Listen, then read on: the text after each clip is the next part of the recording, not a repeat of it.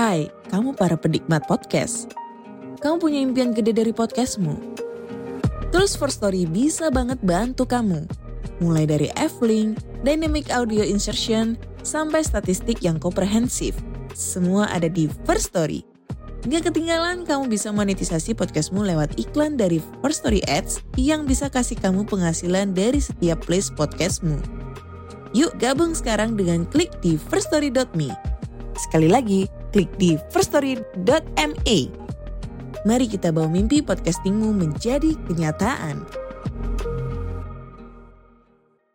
Halo para pendengar, apakah kalian pengen membuat podcast seperti saya, tapi bingung mulai dari mana? Nah, saya membuat podcast ini dengan First Story, sebuah platform untuk membuat podcast yang UI-nya keren, lengkap, mudah digunakan, banyak fiturnya, dan 100% gratis. Di sini kalian bisa upload episode podcast kalian ke semua platform podcast terkenal tanpa ribet. Menariknya lagi, di First Story kalian juga bisa melakukan monetisasi podcast kalian melalui iklan. Jadi tunggu apa lagi? Gapai potensi maksimal podcastmu dengan tools dari platform podcast terbaik bagi podcaster yang tersedia saat ini. Yuk, bawa mimpi podcastingmu menjadi kenyataan dengan mendaftar di firststory.me.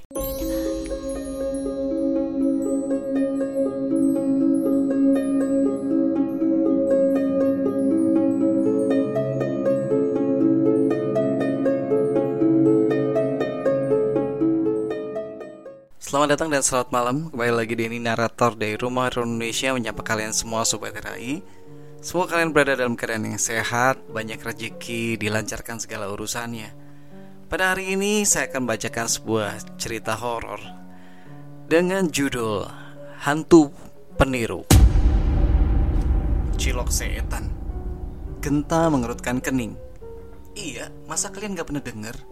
Jati menatap Genta dan Ori. Keduanya balas menatap. Gue gak pernah denger. Ngarang kali lo, ujar Ori. Gak gaul. Anak-anak kampus yang lain juga pada tahu. Jati membela diri. Ya udah, coba lu ceritain kayak gimana. Cerita mereka pun dimulai. Sebenarnya semuanya itu terjadi tanpa direncanakan. Malam itu Genta mengajak Jati dan Ori untuk berkumpul di ruang sekretariat himpunan mahasiswa demi mengerjakan proposal kegiatan yang harus selesai besok. Untunglah pekerjaan mereka sudah tinggal sedikit, sehingga mereka bisa menyelesaikannya sebelum tengah malam. Sambil beristirahat sejenak, mereka pun menyeduh kopi dan mulai ngobrol tentang banyak hal, sampai akhirnya gosip-gosip hantu pun meluncur begitu saja dari mulut mereka. Ori yang pertama kali mulai cerita. Ia berkisah mengenai kuntilanak yang konon menunggui pohon beringin yang di belakang kantin. Sayangnya gosip itu sudah lama terlalu pasaran, sehingga tak ada lagi yang merasa terkejut. Hingga sekarang tibalah giliran Jati. Gue dengar kisah ini dari si Andre, angkatan 2004, ucap Jati sambil menyeruput kopi hitam di cangkirnya. Andre yang rambutnya gondrong itu? Tanya Ori. Iya, kalian tahu kan, dia dulu sering nginep di kampus sebelum dia lulus, lanjut Jati. Genta mengangguk. Jati menundukkan kepalanya, lalu menatap kedua temannya itu satu persatu. Dulu, pas habis acara LPG pengurus himpunan, dia sempat berada di kampus sampai tengah malam. LPG itu kalau nggak salah laporan pertanggungjawaban ya. Jadi kembali lagi, dia suka di kampus sampai tengah malam. Nah, karena ada satu urusan, dia pun ingat kalau dia harus pulang ke tempat kosnya. Pulanglah dia sekitar jam 1 malam. Di tengah jalan, dia merasa lapar. Soalnya memang dia belum sempat makan malam itu karena sibuk sama acara tadi. Terus dia ketemu tukang cilok? Tanya Ori. Diam dulu, jangan motong cerita, protes Jati.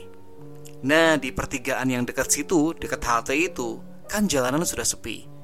Dia lagi mau nyebrang, soalnya tempat kosnya kan ada di gang yang di dekat rumah sakit. Belum sempat nyebrang, dia ngelihat ada tukang cilok pas di samping halte. Berhubung lapar, dia datangin tuh tukang cilok. Dia sebenarnya heran juga sih, kenapa ada tukang cilok mangkal tengah malam begitu. Tapi ya namanya orang lagi lapar, dia gak mikir terlalu jauh. Tukang ciloknya pakai topi, kebetulan lagi nunduk, jadi dia gak lihat wajahnya. Mang, beli ciloknya, kata Andre. Terus si tukang ciloknya nanya, mau beli berapa? 2.000 aja mang, kata Andre. Langsung sama si tukang cilok diambilin beberapa tusuk cilok, lalu dimasukkan ke dalam plastik kecil, terus dikasih saus. Andre bayar uangnya ke tukang cilok. Habis bayar, dia cuma balik badan sedikit, terus langsung aja dia makan satu tusuk cilok. Nah, pas itulah dia ngerasa aneh. Kok ciloknya rasanya agak-agak asin dan asam gimana gitu. Dia mikir, jangan-jangan ini udah basi nih. Karena kesel, langsung aja dia balik badan dan langsung pengen meriksa isi gerobak si tukang cilok. Dan taunya, ternyata yang di dalamnya, di dalam gerobak itu memang bukan cilok. Jadi yang di dalamnya itu ternyata bola mata manusia. Ya jelas aja si Andre kaget setengah mati dan jadi mual-mual. Langsung dia keluarin lagi cilok yang ada di mulutnya, dan ternyata itu pun juga bola mata. Sausnya itu darah. Pas dia coba natap wajah si tukang cilok, ternyata matanya bolong. Begitulah Jati menutup ceritanya. Selama beberapa detik mereka terdiam. Terus si Andrenya gimana? Mati gak dia? Tanya Ori. Ya enggak atuh, dia langsung lari nyebrang jalan dan pulang ke tempat kosnya. Gak bisa tidur dia semalaman, ucap Jati. Wah, parah banget tuh Andre, bisa gitu ya? Ucap Genta. Iya, itu dianya aja yang gak pinter. Udah tahu tengah malam, malah beli cilok. Lagian kayak anak SD aja sih jajanannya cilok, ucap Ori ngeledek. Jati menghela nafas dan menghabiskan kopinya. Ia dan Ori sama-sama melirik ke arah Genta, lalu mengangkat alis. Genta mengangkat kedua bahunya, seolah tidak paham apa-apa. Apa? Tanya Genta. Gantian, ucap Jati. Waduh, gue gak punya cerita kayak gitu. Beneran deh, Genta mengelak. Udah asik loh. Kan tadi gue udah cerita. Jati juga, ucap Ori. Habis gimana dong, emang bener gak tahu apa-apa, ucap Genta. Terus, pulang aja nih kita, tanya Jati. Nanti dulu, kopi gue masih banyak, sayang nih. Kemudian Ori menyalakan sebatang rokok. Lagian, gue ada satu cerita lagi. Cerita horor? Tanya Genta. Bukan, cerita dewasa, jawab Ori. Ori dan Jati tertawa, kemudian Jati menghentikan tawanya dan menatap Ori. Seriusan? Mupeng banget sih. Tapi ya agak-agak gitu sedikit sih. Ori mengembuskan asap rokok dari mulutnya. Kalian tahu Talita kan? Itu anak teknik kimia. Genta mengangguk. Ekspresinya datar, entah dia benar-benar paham atau tidak. Talita yang buhay itu, yang sering lewat depan fakultas kita, tanya Jati dengan antusias. Yap, yang mana lagi? Dia itu kan pacaran sama yang namanya Derry. Gue gak tahu sih dia angkatan berapa, tapi yang jelas mereka pacaran lumayan lama. Ori terdiam sejenak. Pada suatu malam mereka lagi mocok di kampus. Bentar. Mereka suka mocok di kampus? Tanya Jati. Iya, tahu sendirilah. Dia kan rada-rada pacarannya ngawur gitu, bebas gitu. Entah sudah berapa kali ya mereka mojok gituan di kampus. Kampret. Kenapa gak bilang dari dulu? Tahu gitu gue rekam. Pakai kamera, lumayan buat nambah koleksi, ucap Jati. Ya tapi sekarang mereka udah gak gitu lagi. Si Derry juga udah insaf sekarang, rajin ke masjid dia, ucap Ori. Lanjut dong ceritanya, ucap Genta, memotong obrolan kedua temannya yang mulai keluar topik. Jati membetulkan posisi duduknya. Wajahnya tampak serius mendengarkan. Mungkin karena cerita ini mengandung unsur cerita dewasa. Cuma tenang aja Sobat RHI, kan podcast ini itu family friendly ya.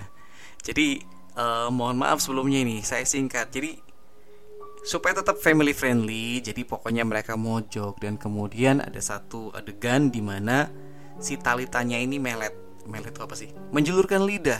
Cuman lama-kelamaan lidah yang menjulur itu semakin panjang sampai akhirnya menyentuh lantai.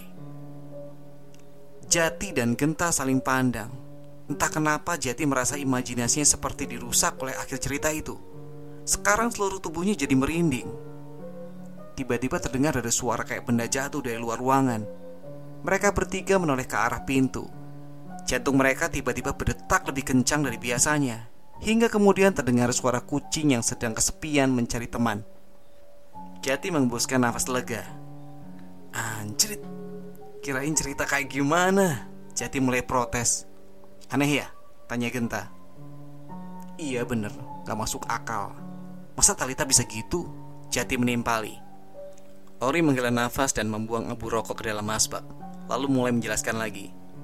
Jadi gini, habis ngelihat kejadian horor kayak gitu, si Andre langsung lari sambil teriak-teriak. Katanya juga nih, si Talita berlidah panjang juga sempat ngejar-ngejar Andre sampai ke lapangan basket. Untungnya Andre ketemu sama satpam yang lagi jaga tempat parkir, makanya dia selamat. Nah besok paginya dia tuh baru nyadar kalau ternyata si Talita yang asli tuh semalam sama sekali gak keluar rumah. Jadi itu pasti bukan Talita. Jati mengangguk-angguk, sepertinya dia mulai paham. Tetapi tetap saja, khayalan tentang wanita cantik berlidah panjang masih belum hilang dari dalam benaknya. Di tengah usaha untuk mencari khayalan lain, tiba-tiba dia terdengar sesuatu. Kayaknya gue juga pernah dengar yang kayak gitu. Hantu yang suka niru orang lain, ucap Jati sambil menggaruk-garuk keningnya. Iya ya, kayaknya pernah ada kasus lain yang mirip. Ori membuang puntuk rokok lalu menghabiskan sisa kopinya. Sejenak mereka berpikir dan berusaha mengingat-ingat, sampai akhirnya Genta angkat bicara. Kalau soal itu gue tahu, ucap Genta singkat. Jati dan Ori menoleh ke arah Genta. Tadi katanya gak punya cerita apa-apa, ucap Jati. Hantu peniru itu, ucap Genta, biasanya meniru wujud orang yang kita kenal. Bisa teman, pacar, atau keluarga. Dan dia itu cuma muncul pada waktu malam-malam, gak pernah siang. Ori mengerutkan kening dan mendengarkan Genta dengan serius. Sementara itu Genta melanjutkan lagi ceritanya. Soalnya kalau di siang hari, dia ngikutin orang yang bakal ditirunya. Waktu siang dia nguping pembicaraan orang itu, mata-matain setiap kegiatannya, pokoknya nyari informasi selengkap-lengkapnya. Pastinya dia itu gak kelihatan, namanya juga hantu atau jin. Nah, pas matahari terbenam, barulah dia berubah wujud. Terus ngundang temen atau kenalan orang yang dia tiru, ngajak ngobrol, jalan-jalan, atau apa aja yang dia biasa lakuin gitu. Dia bakal mainin orang itu sampai dia puas. Dan kalau dia sudah puas, dia tinggal ngasih kejutan. Ya kayak lidah panjang tadi, atau kaki yang ngambang atau menghilang tiba-tiba, semacam itu deh, ucap Genta tenang. Ori memegang dagunya sendiri dan mulai bergumam, seperti sedang berpikir atau berusaha meresapi cerita Genta. Lo tahu dari mana semuanya itu? Tanya Ori. Genta hanya tersenyum. Melihat reaksi yang janggal itu, Ori dan Jati saling pandang satu sama lain. Mau nakut-nakutin ya?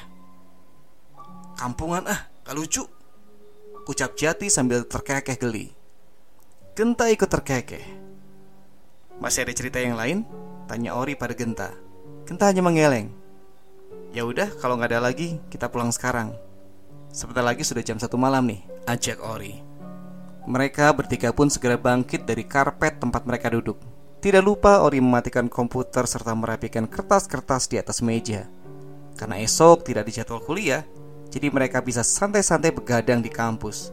Selain juga sengaja untuk memanfaatkan fasilitas sekretariat himpunan.